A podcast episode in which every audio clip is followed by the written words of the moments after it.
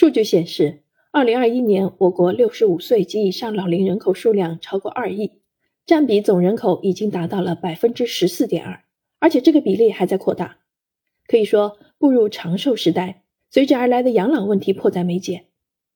你会有养老焦虑吗？之类的话题频上热搜。都说最美不过夕阳红，那么如何实现养老自由，才能让晚年温馨又从容？针对大家的急难愁盼，今年的政府工作报告提到，稳步实施企业职工基本养老保险全国统筹，适当提高退休人员基本养老金和城乡居民基础养老金标准，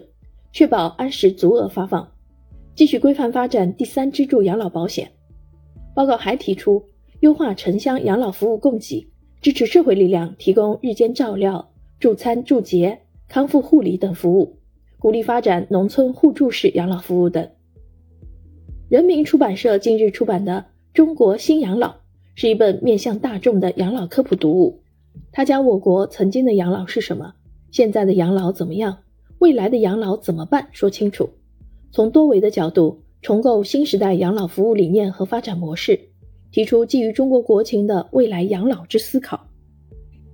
本书所讲的新养老，简单说就是新时代的中国养老，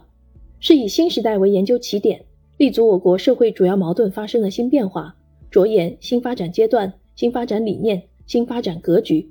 对我国养老发展新需求、新变化的提炼和归纳。本书从积极应对人口老龄化的视角说养老。紧紧围绕把积极老龄观、健康老龄化融入经济社会全过程重要论断切入，以青壮年如何备养、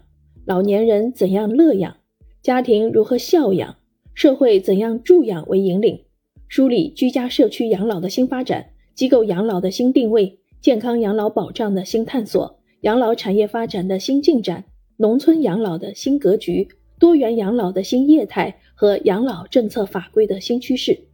以期让更多人全面走进养老，理性看待养老，正确选择养老，让更多人正确认知老龄社会，积极适应老龄社会，主动参与和建设老龄社会。